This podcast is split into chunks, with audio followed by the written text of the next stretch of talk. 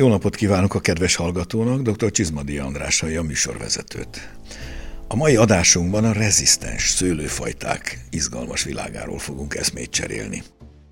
Nos, miután a vegyszerekkel sikerült agyon szennyezni a földünket, felborítani a természet ökoszisztémáját, a növényvédőszerek nehéz fémei felhalmozódnak a talajokban, E tényezők hatásaként már látjuk a természet visszavágását, szélsőséges időjárási jelenségek pusztításai formájában. Erőteljesen emelkedik a degeneratív betegségek aránya, soha nem látott mértékű az allergiások és az ételérzékenyek száma, és mindezek tünetei ennek a káros folyamatnak. Mindezekért a nagyüzemű mezőgazdaságnak igen nagy a felelőssége, és ezen belül bizony a szőlészetnek is. Csak néhány adat illusztrációképpen.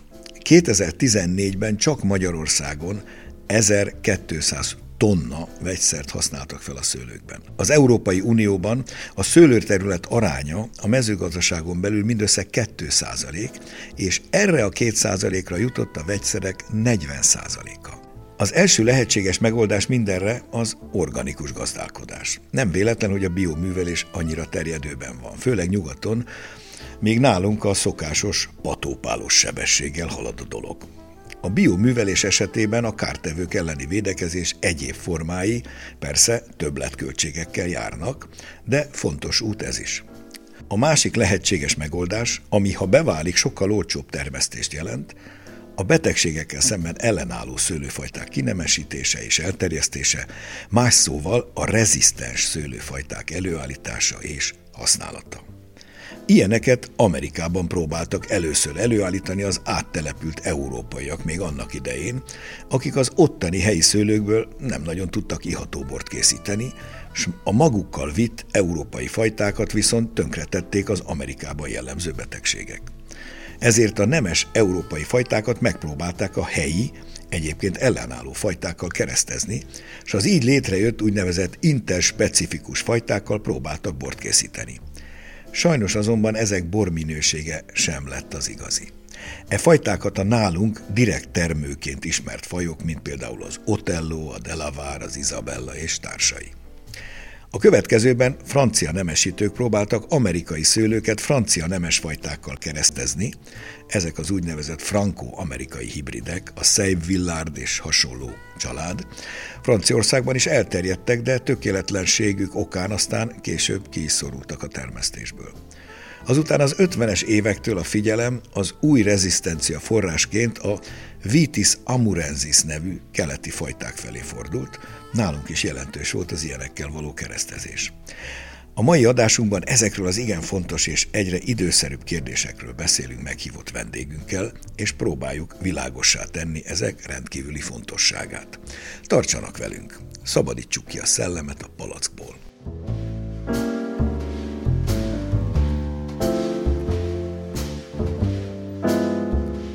Köszöntöm a stúdióba Koch Csabát, hajós bajai szőlősgazdát és borászt, nem mellesleg Magyar Borakadémia elnökét. Köszöntöm a hallgatókat, tisztelettel. Csaba, először is tisztázzuk azokat a legfontosabb alapokat. Melyek a szőlő két, esetleg három legfőbb kártevői, és honnan jöttek ezek? Az európai szőlőtermesztés több mint 8000 éves múltra tekint vissza, az 1800-as évek elejéig nem kellett permetezni a szőlőket Európában, mert nem voltak olyan kórokozóik, amelyek ezt szükségessé tették volna. Amerikából került behurcolásra a filoxéra mellett vagy után, a peronoszpóra, a lisztharmat, a két legnagyobb. A két legnagyobb, a szürke rothadás, tehát szinte minden olyan kórokozó, ami ma komoly veszélyt jelent a szőlőre. Mi mai napig a hagyományos vétekezés ezek ellen? Gyakorlatilag nincs más megoldás, csak vegyszeres növényvédelem, hisz nagyon fontos elmondani, hogy a szőlőt év ezredek óta csak ivartalanul szaporítják. Például egy ősi fajta, viszonylag a kadarka, nem is tudjuk pontosan az eredetét, lehet, hogy 1000 vagy 1500 éve csak mindig dugványjal és oltványjal megy a tovább szaporítás. Nincs ivaros szaporítás, így viszont a növény nem tud alkalmazkodni semmilyen körülmény változásához. Uh-huh. Tehát ez okozta azt, hogy ekkora pusztítást végzett, mind a filoxéra, mind a lisztharmat, meg a peronoszpora, még a 19. század harmadik harmadában vagyunk. Amerikában miért nem okoztak ezek kárt? Mert ugye, hogy onnan hurcolták be. Amerikában a vitis vinifera, az európai szőlő nem létezett. Korábban csak, a helyi csak amerikai valami fajták. helyi ö, rokonai. És ezek eleve ellenállóak voltak, ezek kvázi összeszoktak ezekkel a betegségekkel. Ezek a fajták ott alakultak ki az adott kontinensen, és a kialakulásuk során az ott lévő betegségekkel szemben ellenállóak, ellenállóak voltak. Nos, az első keresztezések, amint említettem, a vitis viniférával próbálták keresztezni, hogy valami ihatót sikerüljön készíteni, ami hát egy kicsit jobb lett, mint az eredetiek, de mégsem igazán jó. Ezek azok, amiket mi itt később és ma is direkt termőknek hívunk. Miért nem jók a direkt termők? Mert sokan úgy hiszik, hogy hát mi a Otello nagyon jó, szép, filom, illatos szőlő, hogy eszegetni is tényleg nagyon jó. Zamatos, jó színe van minden, de mégis van vele valami baj. A régi direkt termők, ugye az első keresztezések voltak, amik arról szóltak, hogy az amerikai, főleg vadszőlőket próbáltak európai, nemes szőlőkkel keresztezni, mivel nem volt ismeretes a genetikai háttér, és az ellenállóság általában sok génhez úgynevezett poligénikusan öröklődik, így gyakorlatilag, ha összekereszteztek egy vadszőlőt és egy nemes szőlőt, akkor mind a kettőből hozott valamit, a kialakult új szőlőfajta ellenállóvá vált, de hordozta a vadszőlő kellemetlen ízeit, aromáit, Igen. zamatait, aztán ugye említettem, hogy a franciáknál ütötte fel fejét elsőként a filoxéra annak idején 1860-as, 70-es évek táján. Ők rögtön megpróbáltak ez ellen tenni, ezért már is kísérleteztek, hogy valamilyen olyan keresztezést hozzanak létre, ahol a rezisztencia segít rajtuk. Ugye ezek lettek az úgynevezett franco-amerikai hibridek. És ezekből egy egész sor családot kifejlesztettek a franciák annak idején, ezekből én csak a Szejv Villár családot említettem, annak több tagja is van, ez azért ismerős, mert a magyar későbbi kori 20. századi keresztezésekben jelentősen sokszor és többször használták fel ezeket. Igen, ezek a hibridekre jellemző volt a gyenge borminőség ellenére a nagyon komoly növekedési erély, jelentős ellenálló képesség, tehát alkalmasak voltak kvázi különböző keresztezési alapokként hogy megpróbáljanak belőlük jobb minőségű szőlőt keresztezni. Igen, Csizmazia darab József volt az egyik legnagyobb, talán az első 50-es évektől kezdve, aki több ilyen kísérletet végzett, illetve keresztezett is vele, Bereznai László társával együtt. Zalagyöngye, Kullány, Bianca, ezek olyan nagy karriert befutott fajták, hogy több ezer hektáron folyt a termesztésük Magyarországon, több ezer hektáron a környező országokba, az alagyöngye az világfajtává vált, gyakorlatilag ez egy félig étkezési szőlő Kanadától Japánig, egy óriási termőképességű, és mai napig jelentős felületeken termesztett szőlőfajta. Természetesen ezek a fajtáknak az volt általában a jellemzőjük, mivel nem tudták pontosan molekulárisan megvizsgálni a genetikai összetételüket, hogy általában minél jobb minőségűre keresztette az adott nemesítő ezt a mondjuk az, hogy hibridet, úgy szépen elveszítette a rezisztenciáját. És voltak olyan, például az Eger 2, ami a rezisztens, de egy nagyon gyenge minőségű bort ad. Tehát valahol mindig megpróbálta nemesítő lavírozni a jobb minőség és az ellenállóság megtartása között, de az egész keresztezésben az igazi áttörést a genetika és a molekuláris genetika fejlődése hozta meg. Igen, erről majd később fogunk beszélni, pont ide akartam kiukadni, de még mielőtt ebbe belemennénk, még említsük meg idősebb Kozma Pál, meg Koleda István, Tamási István nevét, akik szintén nagyjából az 50-es évektől, ha jól emlékszem, folyamatosan végeztek keresztezéseket, ők pedig a Vitis amurensissel, ugye a nevéből sejtető, ez egy kelet-ázsiai fajta, ugye Amur valahonnan Szibéria környékéről. Nyilván ez hidegtűrő.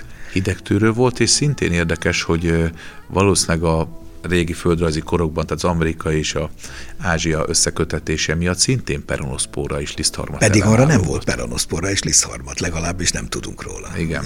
Valószínű ez lehetett az oka, hogy ott összeköttetés volt a két kontinens között. Ezekből születtek a kun előnevű fajták, a kun barát, meg a kun leány. Ezek a fajták gyakorlatilag a nemesítésük során a szocialista termelésben több fontos célt tűztek ki célra a nemesítők, a fagyérzékenység, ami a sajnos az alföldi szőlőtermesztés itt a Kárpát-medencében a szélsőséges időjárás miatt egy nagyon nagy probléma. És ez be is váltotta. Ezt be is váltották, ugye egy mennyiségi javulás, és természetesen próbáltak ellenállóságot is és sikerült is? Részben ellenálló fajták. A következő beszélgetésben dr. Hajdú Edith szőlőnemesítő, a mezőgazdasági tudományok kandidátusa mesél a 80-as években indult nemzetközi PIVI mozgalomról. A PIVI-ről csak annyit, hogy ez nem más, mint egy rövidítés, a Pilz Widerstandsfähige Rebsorten, azaz a gomba betegségeknek ellenálló szőlőfajták német rövidítése.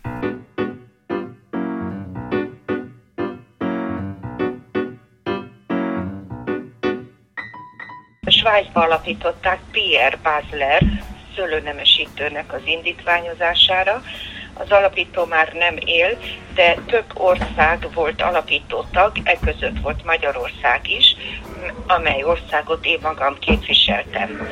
A német területekről, főként német nyelvű területekről kapcsolódtak az országok, így Németország, Elszász, Svájc, Dél-Tirol, Ausztria, Csehország, Magyarország, és úgy tudom, utóbbi időben Szlovénia is csatlakozott hozzá. Szőlőtermesztőkből, kutatóintézetekből, nemesítő intézményektől vannak tagok. Mindegyiknek az a fogadalma, hogy kizárólag gombabetegségekkel szemben ellenálló szőlőfajtákat termesszenek. Társaság ugye az elmúlt több mint 20 év alatt oly annyira fejlődött, hogy kialakított egy versenyt és bemutatót, megversenyeztetik a boraikat. Ezek a borok bioborok, tehát permetezés nélkül termesztett szőlőből készült borok, amelyeket palackos formába visznek versenyekre, és évről évre gyönyörű szép borokat készítenek, finomak, nincs mellékízük, úgy fehér rozé, mint vörös borokat. Na most ehhez hadd tegyem hozzá, hogy ezt a rendszert és a benne lévő tagságot jól ismerte még dr. Csizmazia Darab József, aki ugye egy híres magyar szőlőnemesítő, aki a rezisztencia nemesítés úttörője volt itt hazánkban. Az ő fajtái elterjedtek ezeken a területeken, nevezetesen a Bianca, a Néró, a Zalagyöngye. Születésének századik évfordulójára rendeztünk a Szőlészeti és Borászati Kutatóintézetben katonatelepen egy borversenyt, nemzetközi borversenyt, ahol megszólítottuk ezeket a tagokat, hogy küldhetnek borokat, és megversenyeztetjük ezen a nemzetközi borversenyen csak olyan borok szerepelhettek, amelyek az ő fajtáiból készültek, nevezetesen a Biancából, a Néróból, az Alagyöngyéből, és hogyha volt más ilyen fajtájuk, de ez volt a domináns három fajta, és svájciak is részt vettek ezen, és bizony elég sok arany érmet elvittek, mert olyan csodálatos borokat készítettek ezekből a magyar fajtákból, főként a Biancából, és a Néróból. A svájciaknál nagyon nagy megelégedettségre talált a Bianca és a Néró is.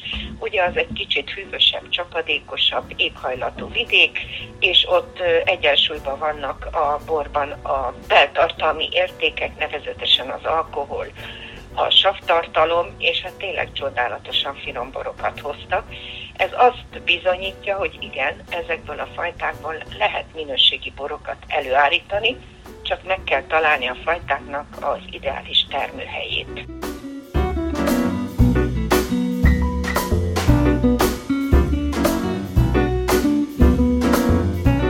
Miért nem terjednek eléggé ezek a rezisztens fajták? Talán azért, mert ugye a borok íze nem elég jó, vagy egyéb beltartalmi komponens az, ami bonyolítja a dolgot? Összetett a kérdés, egy kicsit ez is, kicsit az is. Tehát általában az új ö, fajta, keresztelt fajtáknak más borászati technológiát kell a borásznak elsajátítani, lehet, hogy nehezebb, lehet, hogy egy picit jobb, lehet, hogy más. Másodszorban a fogyasztók nem ismerik a nevet, nem ismerik a fajtát. Egy új névvel, egy új fajtával nehéz bekerülni, és a legfontosabb talán, hogy maguk a termékleírások, az adott termelő csoportok, termelő régiók, a saját minőségi boraiknál is, itt ki kell mondani, a franciák voltak Európában a legfőbb gátlói ennek és gátjai, hisz ha egy csepp ö, amerikai vagy ö, amurenzis vér volt a keresztezés során, már a belőle készült bort nem lehetett minőségi bornak nevezni. Sőt, házasításra sem szabadott használni, tehát ugye lehetett volna mondjuk 10 vagy 15 százalékban, vagy bármilyen százalékban nemes fajtákkal úgymond házasítani, házasítani a bort. Igen. Furcsa ellentmondás, miközben maguk a francia nemesítők is ezerrel dolgoznak a rezisztencián. Annak idén is dolgoztak rajta, de az igazi lendület az elmúlt 10-15 évben indult meg, amikor látja a világ azt, hogy nem lehet itt, ez az út kell. tovább nem megy. Igen. Ez a vegyszerezés nem lehet A vegyszerezés sem megy tovább, és az sem megy tovább, és ezt ö, tudomásul kell venni, hogy gyakorlatilag genetikailag nem ellenálló fajtákat biotermeszteni természetesen lehet, csak hatalmas energiával Plusz és költséggel, ami szintén az ökológiai lábnyomot növeli. Tehát a két megoldásból ez a jobbik megoldás, a rezisztens fajta. Ez a legjobb megoldás, hisz ö, csökkentjük a vegyszerkivitelt, csökkentjük az ökológiai lábnyomot, jó minőségű, nagy mennyiségű termést tudunk előállítani, valójában környezettudatosan.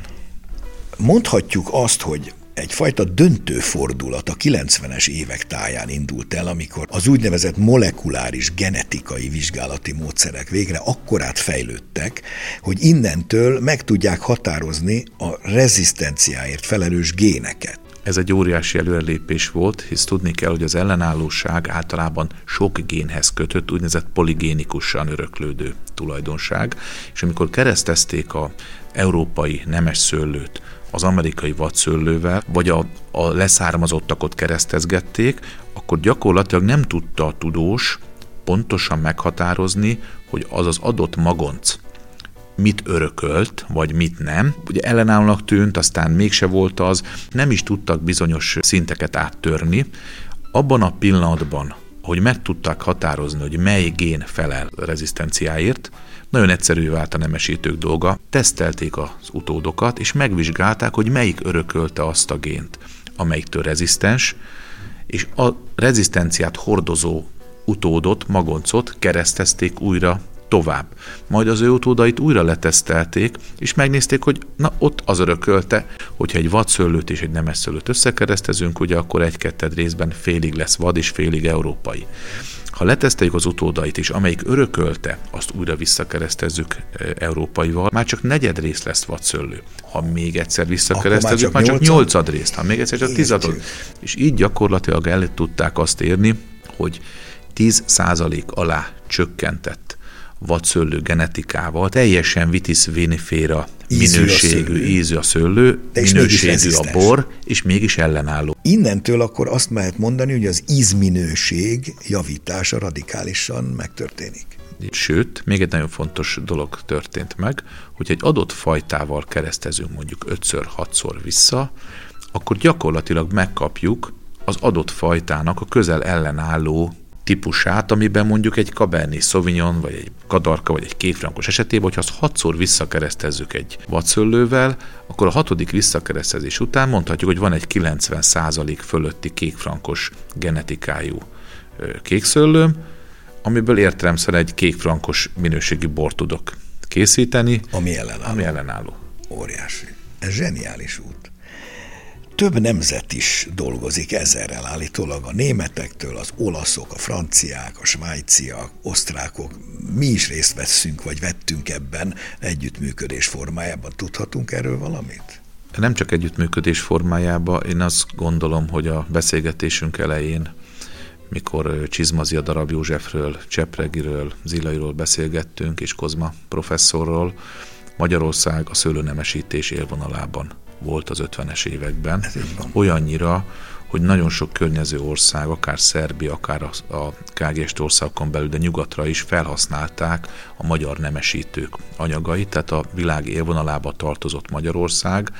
Sajnos elveszettük ezt a pozíciónkat, ennek nagyon sok oka van.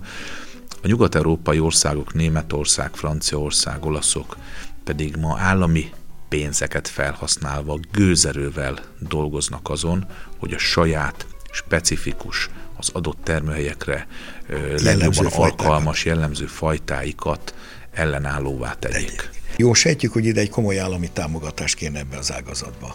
Ez komoly állami finanszírozás kell, hisz egy kutatás, fejlesztést ezt nem lehet sem magánpénzből, sem pedig megtermelt jövedelemből megoldani. A következő percekben ifjabb dr. Kozma Pállal beszélgettünk arról, hol tart ma a rezisztencia nemesítés, és van-e minőségi változás a rezisztens fajtákból készülő borok minőségében.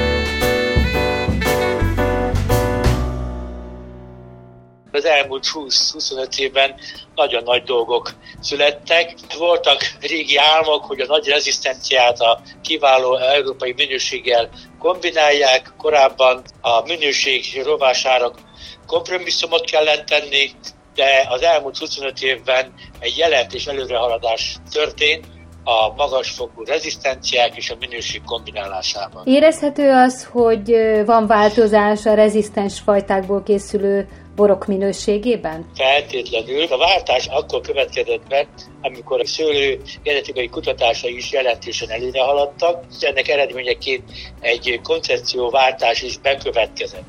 Míg a régi programokban olyan rezisztencia forrásokat használtak, amelyek rezisztenciája, ha szabad így mondani és érthető, poligénikusan öröklődik, ez azt jelenti, hogy nagyon sok elemből tevődik össze, vagy járul hozzá a rezisztencia kialakításához, és ez visszakeresztezik egy minőségi fajtával az ilyen anyagot, akkor mindig a rezisztencia faktorok egy részét elveszítjük.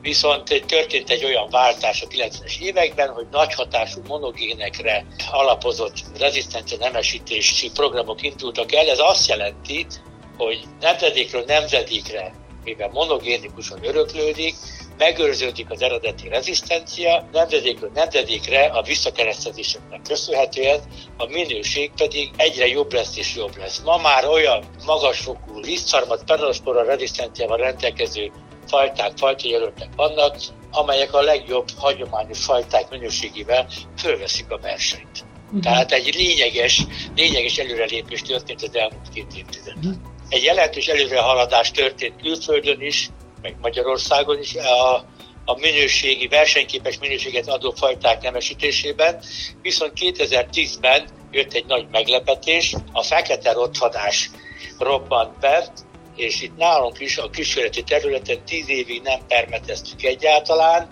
és mindig szép, üde, egészséges volt az ültetvény, és 2010-ben a termés jó részét elvitte a fekete rothadás. Úgyhogy ezt a rezisztentet is be kell építeni, de ez az egyik törekvés. A másik törekvés Európában, hogy a borrégiók emblematikus fajtáinak elkészíteni a rezisztens homológiát.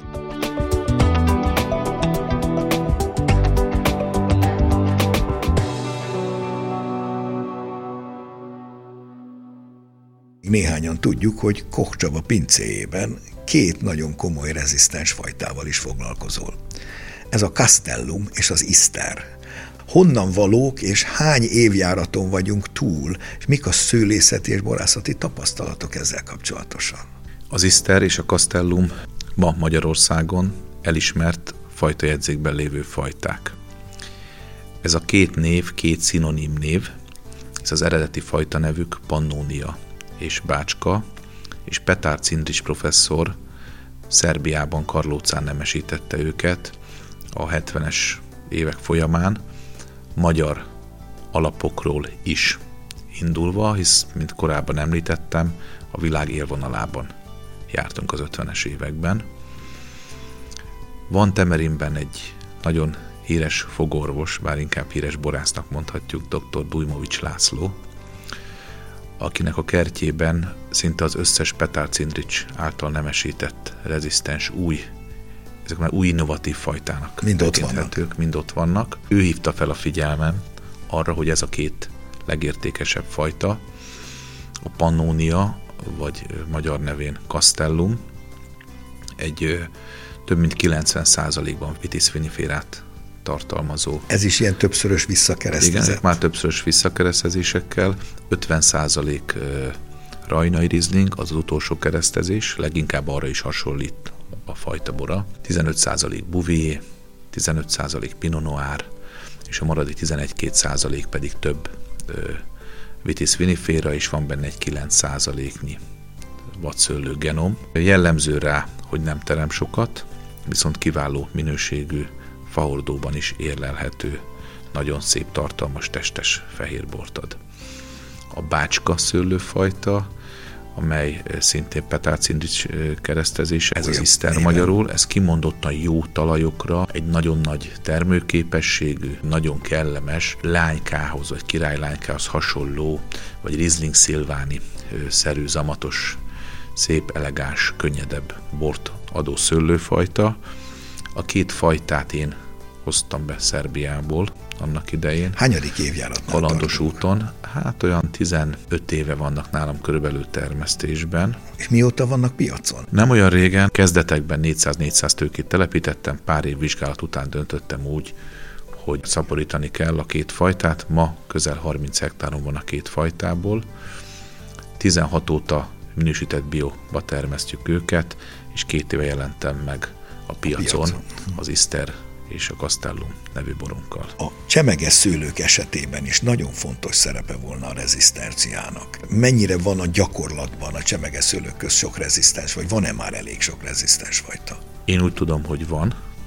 Ugye ott nincs ilyen ö, gond, mint a borszőlők esetében, hogy az adott termék leírás nem engedné mondjuk egy adott borvidéken, hogy szaporítsák. Tehát szabad a gazda. Tudomásom szerint jelentős ültetvények vannak már rezisztens csemegeszőlőkből.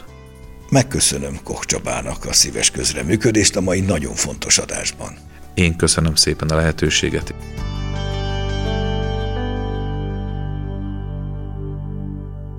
A következő percekben a borvilág legújabb híreit szemlézi Novák Dóra.